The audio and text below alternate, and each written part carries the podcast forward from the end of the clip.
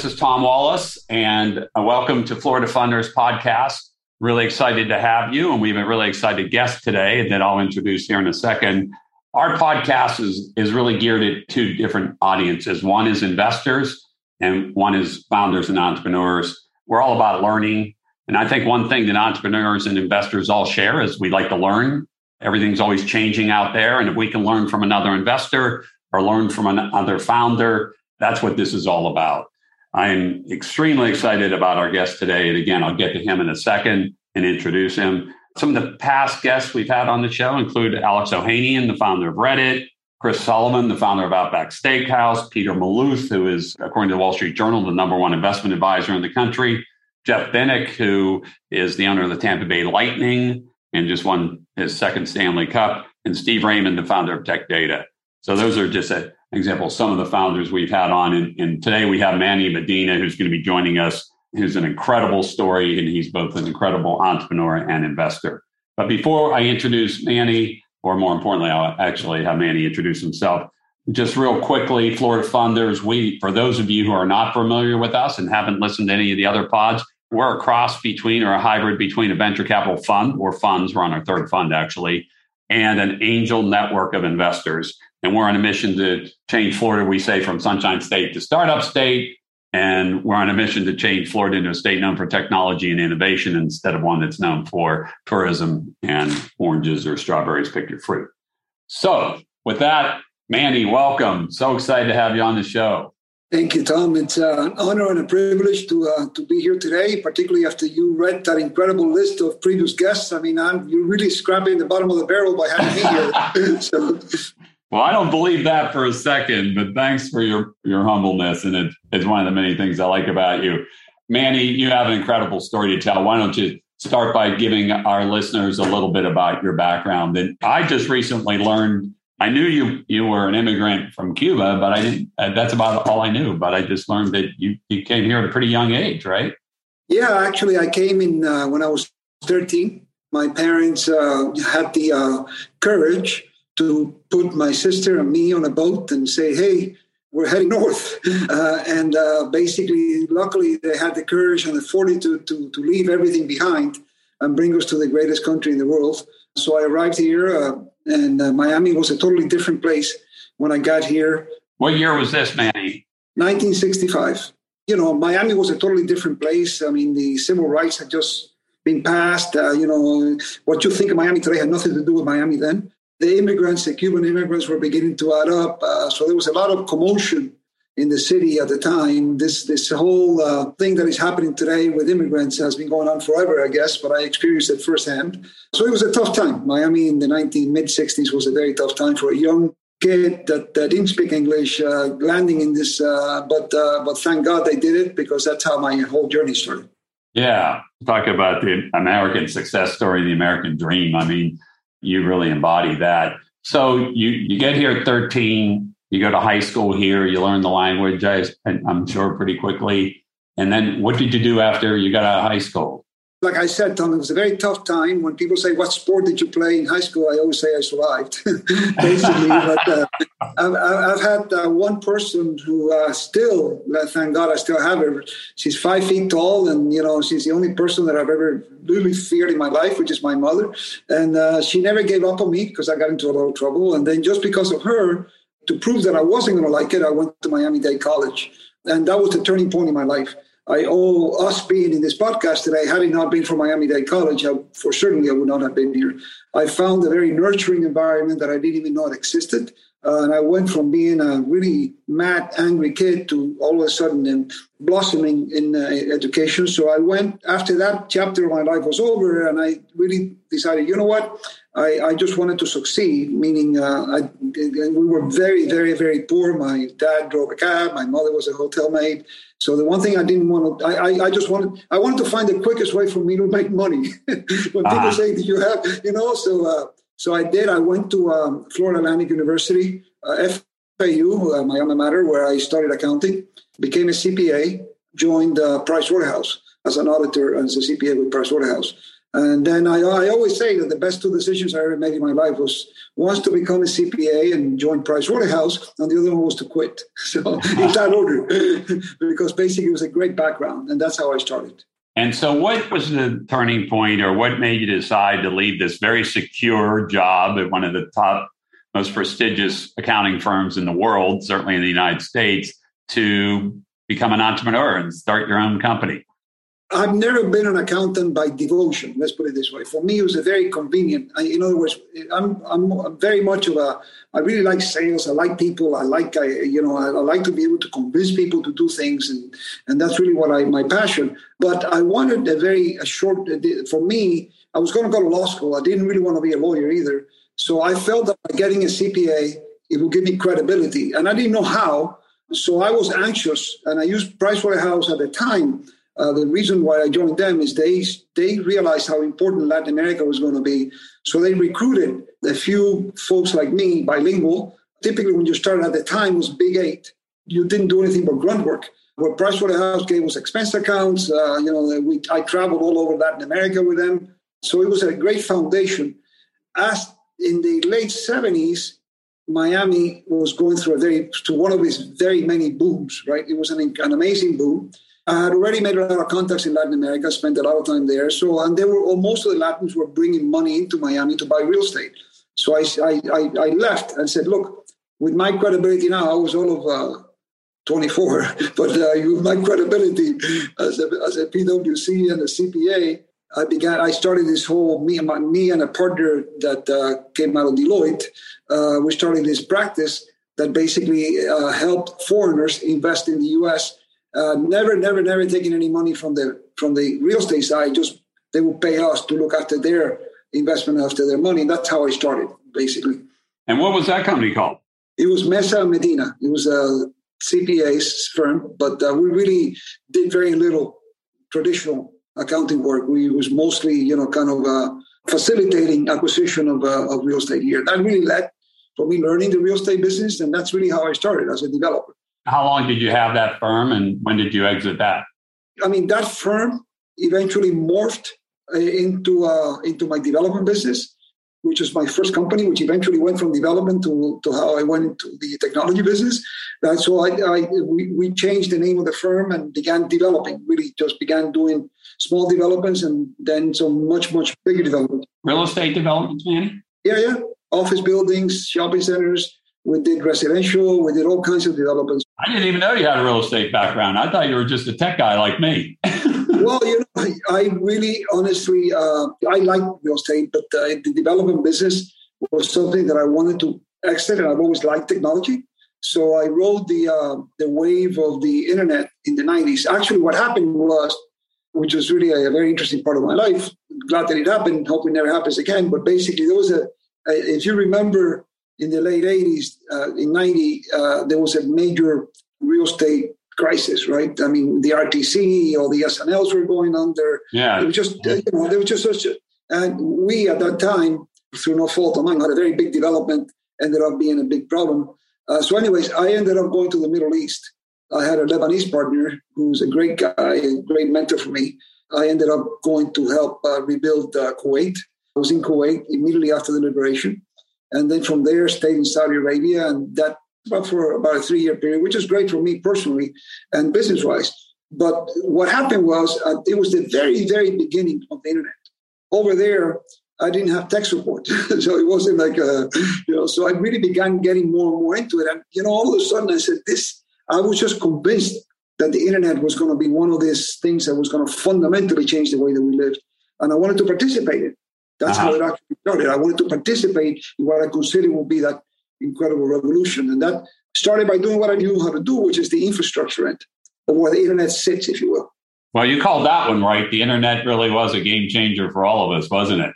Well, it is, and you know, I mean, I, to be honest, I couldn't even even then I could not have imagined everything that has happened, right? But I just felt, you know, it was so easy, you know. Instead of what do you mean? I mean, I mean, I, there's this thing called AOL, and I can go and go online and find all the stuff. I don't have to go through 59 uh, encyclopedias to help my kids with their homework. So I just fundamentally said, you know, and so I started. That's how I started. I shifted my business uh, uh, more into building the infrastructure where the internet sits, or so-called telecom hotels at the time, basically, and uh, which of course ended up being uh, the foundation of the company that I eventually took public, uh, the data center company.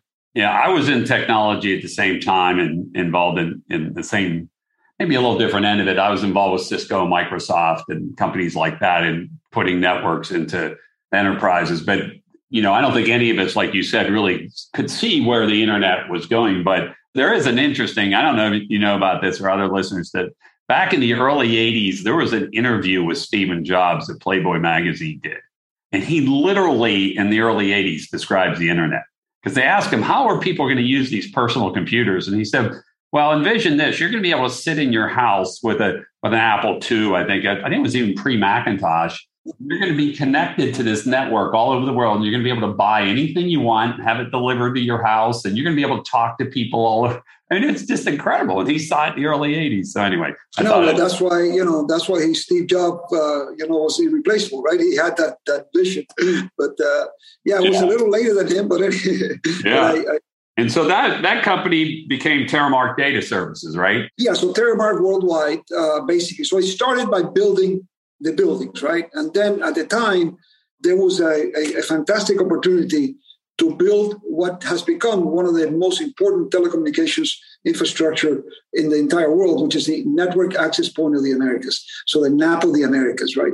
So in the middle, it's in, right in downtown Miami. It is the most important communications exchange point between Latin America, Europe, and North America. So basically, you have vast majority of the traffic of Latin America going through the NAP of the Americas, and it didn't exist. So the opportunity, the opportunity, you were at the time with Cisco. The Cisco became a great partner for us, and uh, etc. But what what happened was we had the opportunity to build it from scratch, and it was very very difficult because at the time, uh, you know, when I would ask people money to build an app. I mean, they had no idea what I was talking about. And an app, you know, what you know, are you are you slowing down? What are you talking about? Yeah, yeah. But I, we did. We built the NAP of the Americas, which was an incredible, incredible infrastructure. To be honest, I mean, to be to put it in perspective, Tom, when we started, we thought we would have 25, 30 networks. There's about 180 networks in the NAP of the Americas today. So that was the foundation. So I built that. All of the carriers have spent billions and billions and billions of dollars. This is during the go-go days, right? While they were just rushing out there to build fiber optics all over Latin America, but they had no place to exchange it. So they all came together, created a consortium, a not for profit consortium, and said, we want to pick somebody who will build, own, and operate a neutral, a carrier neutral exchange point for us to bring our networks in and serve as the exchange point. I actually felt that this was a phenomenal opportunity. Of course, timing was a little bit off, given that uh, we completed it. Uh, the telecommunications industry imploded, the bubble burst for the internet, and then September 11th happened. So, you know, and I was a publicly traded company building the NAP of the Americas. Money had dried up and there was no money to be found anywhere. But I passionately felt that this was going to be a very important part of the infrastructure on how we communicated. So I, I actually ended up uh, pulling it through. Uh, there were uh, a lot of hairy moments there for, for a period of time when, if you look back to the Miami Herald, it wasn't whether we were going to file bankruptcy, it was uh, when. but uh, we, we, so at that point, I totally exited the real estate business. And I, you know, when I speak today, I speak to, uh, to a lot of young kids that want to, you know, want to succeed, and they all know how to play Texas Hold'em, you know. So I said, you know what it is to go all in. That's exactly what I did. That's what you did. What year was this, Manny? Well, we completed the app in August of 2001. Which was right around the time the, the, the dot com bust happened, right? Everything, everything. Telecom, uh, a lot of our customers went bankrupt, companies like Global Crossing and, you know, and stuff yeah. like that. So it was just turmoil. But at the end of the day, the key was there was no money because everybody was so afraid that, you know, the bubble bursting and this thing is not, is it going to work or not? Yeah. So uh, it was a tough time to uh, to be able to stay ahead. Uh, I mean, I would uh, now my CFO and I we didn't give up, and the whole idea was, hey, I will pitch anybody, find anybody in New York. Uh, I will pitch the cab driver from LaGuardia to uh, to my meeting. and it was, you know, so what was, was the ter- what was the turning point when you went from thinking we might have to go bankrupt that we're going to make it, we're going to survive, and we're going to thrive? Yeah, I think by it was really literally a week at a time. And by then, then eventually something happened in 2001. As sad as those towers being hit was, if those planes would have hit just up the street at a place called 60 Hudson, the way that the government communicates would have been chaotic because you would have your network equipment in a mountain protected, but the traffic was being exchanged in a very vulnerable exchange, right? Mm-hmm. Just this is the very beginning. So we got some uh, big government contracts because they, they said this we can never be this vulnerable again. Yeah. So they dispersed their network all over the place. And that point, by all three, we were already in the clear. And then began building the company little by little. And then at that point, we had already come up with this whole business plan of creating a, you know, you went from that to building data centers to mm-hmm. then creating all kinds of services uh, like cybersecurity, like hosting, like all kinds of network services. You've been an old Cisco, basically. So everything that has to do with. Uh, so if you think about the whole IT stack, from the network all the way to hosting, that's what we did. Basically, provided that, and Terremark uh, eventually succeeded, and we ended up selling the company in 2011. You sold it in 2011. I have here 1.4 billion. Is that what is is, is that accurate? Yeah, the, enter, the enterprise value was a little bit over 2 billion because we had about 650 million dollars in debt. So it was uh, about a 2.1 billion dollar sale. Congratulations! So impressive. That's that's what a great story. So what'd you do after that? When you, you sell a company and you're probably all of what? I did something I had never done in my entire life. And I know it sounds like an oxymoron, but I was disciplined about taking time off. I had been working since I since I remember. so I disconnected, spent a few months down in the Keys, uh, drinking beer, fishing, playing tennis. and I came up. The one thing that I realized very early, I don't know if you've ever done this, Tom, but I mean, I had never been like that, disconnected, right? Obviously, I've taken a lot of holidays, but never totally off yeah. the grid. It's very tough to be off the grid. Uh, I mean, it was really like, uh, done really that. Like, no, I tell you, it's really, really, really tough. Uh, it was just really like getting off drugs, right? You know, basically. the one thing I realized is I was never going to retire. I love what I do. And I came up and I said, you know what? So what do I really like to do? The one thing that I came up with, just look, we I love this business. I think by the time that we sold Terremark, we have become experts in virtualization. We had launched the first uh, enterprise cloud. There was a time that AWS and Terremark were exactly the same. If you look at the Gartner quadrant, we were experts in cybersecurity. This is also the early 2000s, mid 2000s. So what I said is, you know what? I love this is just going to get better, better, more exciting. I decided to begin investing in companies in the in that sector. So I created uh, my own little uh, uh, vehicle called Medina Capital Partners as a private equity uh, investing in this type of companies. And then one thing that I always bothered me a lot was the fact that you know having founded and created a technology company in Miami, it was very difficult. Miami didn't get any respect from a technology point of view. And I think I think you and I have shared some of the stories on how Tampa was the same, right? How do you yes. actually get that ecosystem going? Mm-hmm. So I came up with the idea of launching Emerge Americas. As a matter of fact, there was a, a great, there's a great article on this month's Florida trend that they actually describe how it will happen. And they talk about me being in the Keys and how my my daughter Melissa, who runs Emerge uh, together, how uh, she just kept seeing me going up and down. I said, look, if we do this, so I, Emerge Americas, I came up with the idea and decided to just do it on my own at the beginning. And the whole idea was to create this open platform to serve as a place for entrepreneurs, innovators, everything that has to do with next generation of uh, technology to come and gather. No different than you know, than the inspiration was South by Southwest. I don't know if you've ever been, sure. kind of that, that thing.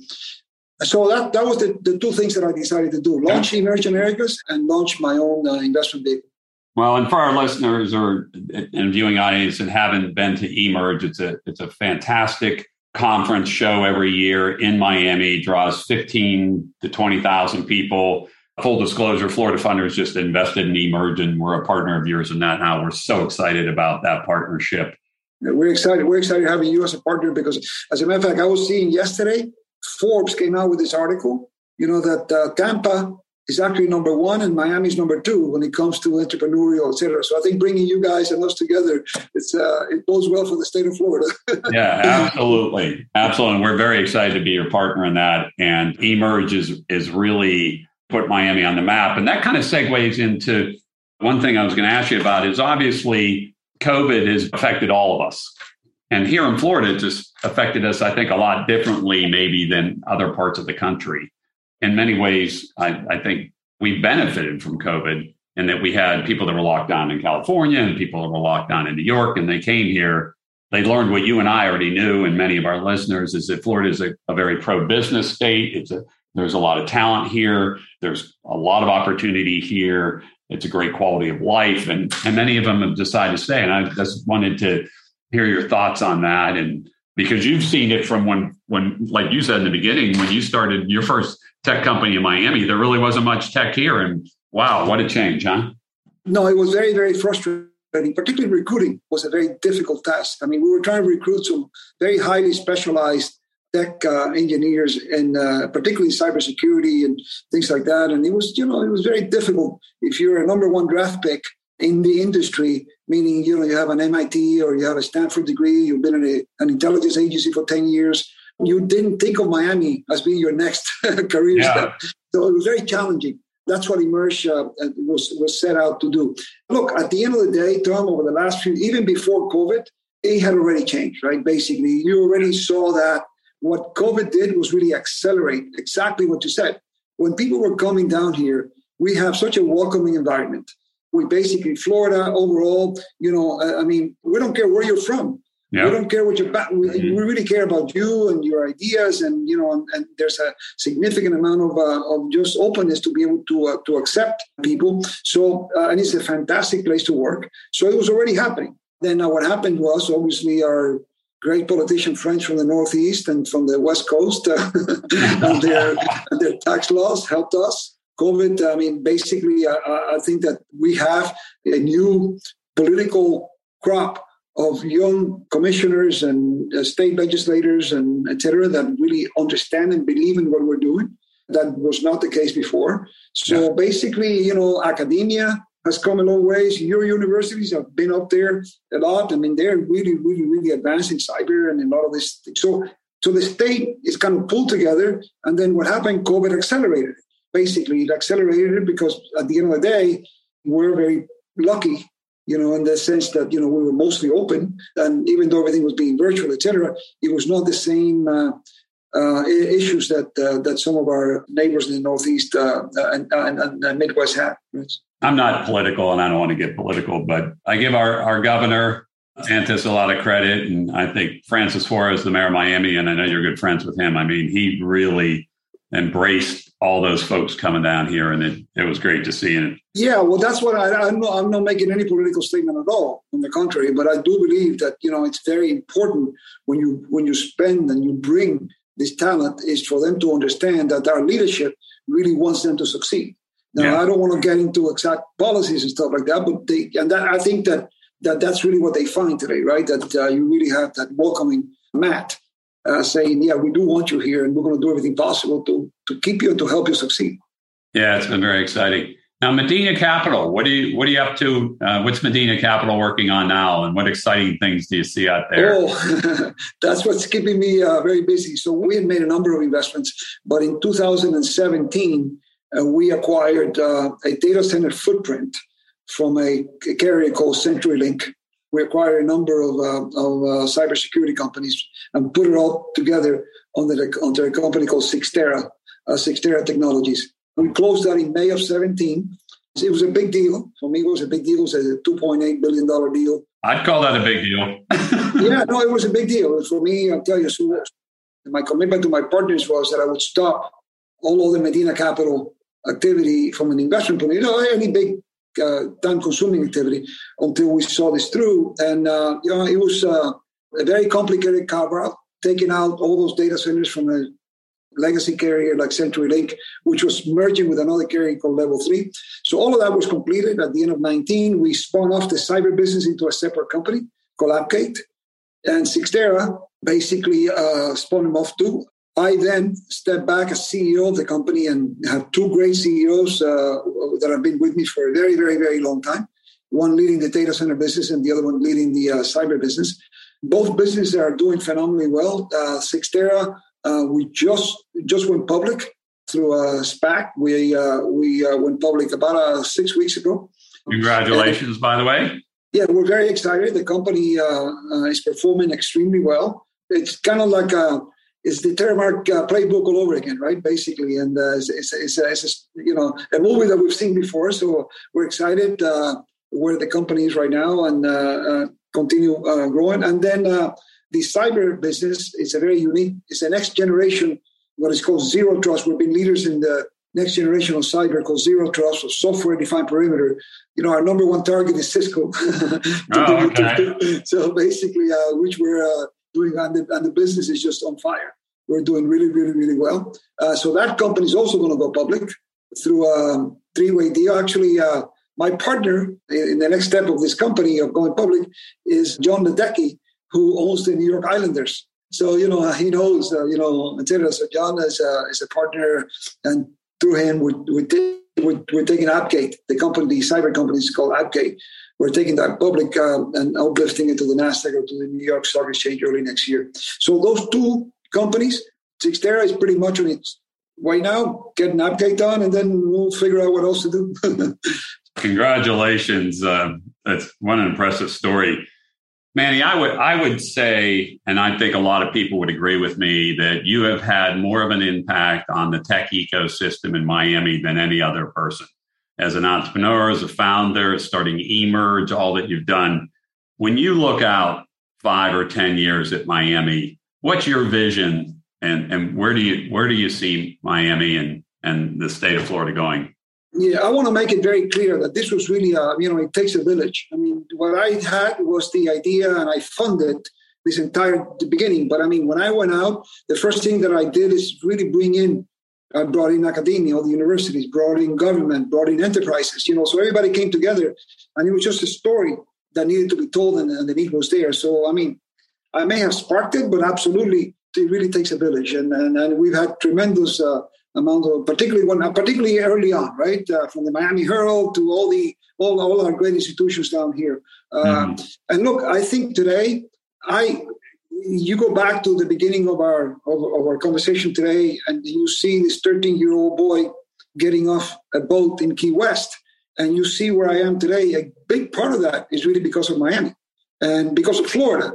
I am so grateful uh, that I am just that I've had just the blessing and the opportunity to be able to to do this uh, because for me it's a, a, way to give it back. I, I, would have to live many lifetimes to give back uh, how blessed I've been. So it's great. I think right now through our collective forces, I think there's a movement that is it cannot go back. Even if God forget it, I just think it's here. It's lasting. I think our state the state of innovation as, and, and, and, and the entire entrepreneur. It pleases me a lot. It used to be very frustrating when I was in Sao Paulo, Brazil, or I was in Bogota, or I was in Lima, and you would talk to a young entrepreneur, and the, they all their dream was to go to Silicon Valley. That's no longer the case. Their dream is to come to Florida. So I think it's just more the same. I think that diversifying our economy, I think that the whole idea of us not having to be so dependent on, on using up our resources, our natural resources, and really creating this this base, which was really the dream, right at the very beginning. So what I see is very much a, a, a city that will begin to mature. I think I think the amount of the particular the last leg that was really, which by the way you guys participated on very early on. One of the one of the most difficult parts here was really opportunities don't want to come where there's no money, and money doesn't want to come where there's an opportunity. so, so getting that pump, that pump is prime.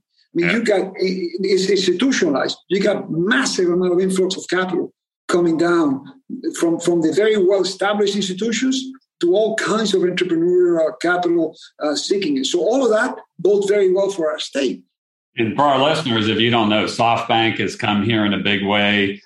Peter Thiel has come here and his foundation fund. Orlando Bravo, who I'm supposed to have dinner with in a couple of weeks. So Thoma Bravo is one of the smartest cybersecurity investors in the world. These guys, they do really massive deals. Yeah. Orlando is not only moving here, but he's bringing the cyber business here. Yeah. I mean, that's a big deal.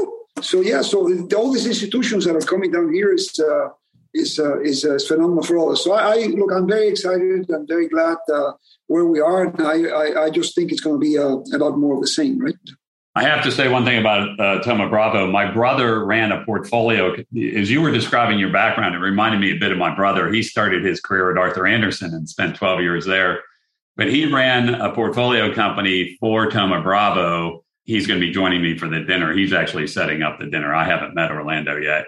And he exited that company about two years ago. It sold it for a billion six, and Thoma Bravo did very, very well. You're, well gonna, you're gonna love Orlando, by the way. He's going to be a big, uh, a big uh, part in, and, and and very involved in Emerge as well. oh, great! So, great. So make sure you, you talk about that. So yeah, so so it's a, it's, a, it's a exciting time, Tom. Oh, so, so exciting. Manny, this has been great. I mean, what an incredible story your life has been, and what an inspiration to other founders and entrepreneurs. And I'm sure you've overcome tremendous adversity. Thank God you didn't retire and stay in the Keys drinking. yeah, the two things I see with entrepreneurs over and over again is that they, they love what they do and they have a passion for it, and retirement usually doesn't last very long for them. And then the second thing is people help them along the way and they want to give back and they want to help the next generation of entrepreneurs. And that's what we're all about at Florida Funders, too and what my partners and I have been working on for for quite a while. So thank you so much for being on, Manny. No, it's uh, it's an honor. Uh, congrats to you, Tom, and I look forward to seeing you down here in a couple of weeks. Great. Just closing up for our listeners, this is again Tom Wallace of Florida Funders. If you want to get a hold of me, I'm Tom at FloridaFunders.com. If you want to learn more about Florida Funders, just go to our website, FloridaFunders.com, and we have companies out there you can invest in and take a look at. So, would welcome you to join the Florida Funders family. Manny, again, thank you so much. Really appreciate it. Thank you, Tom.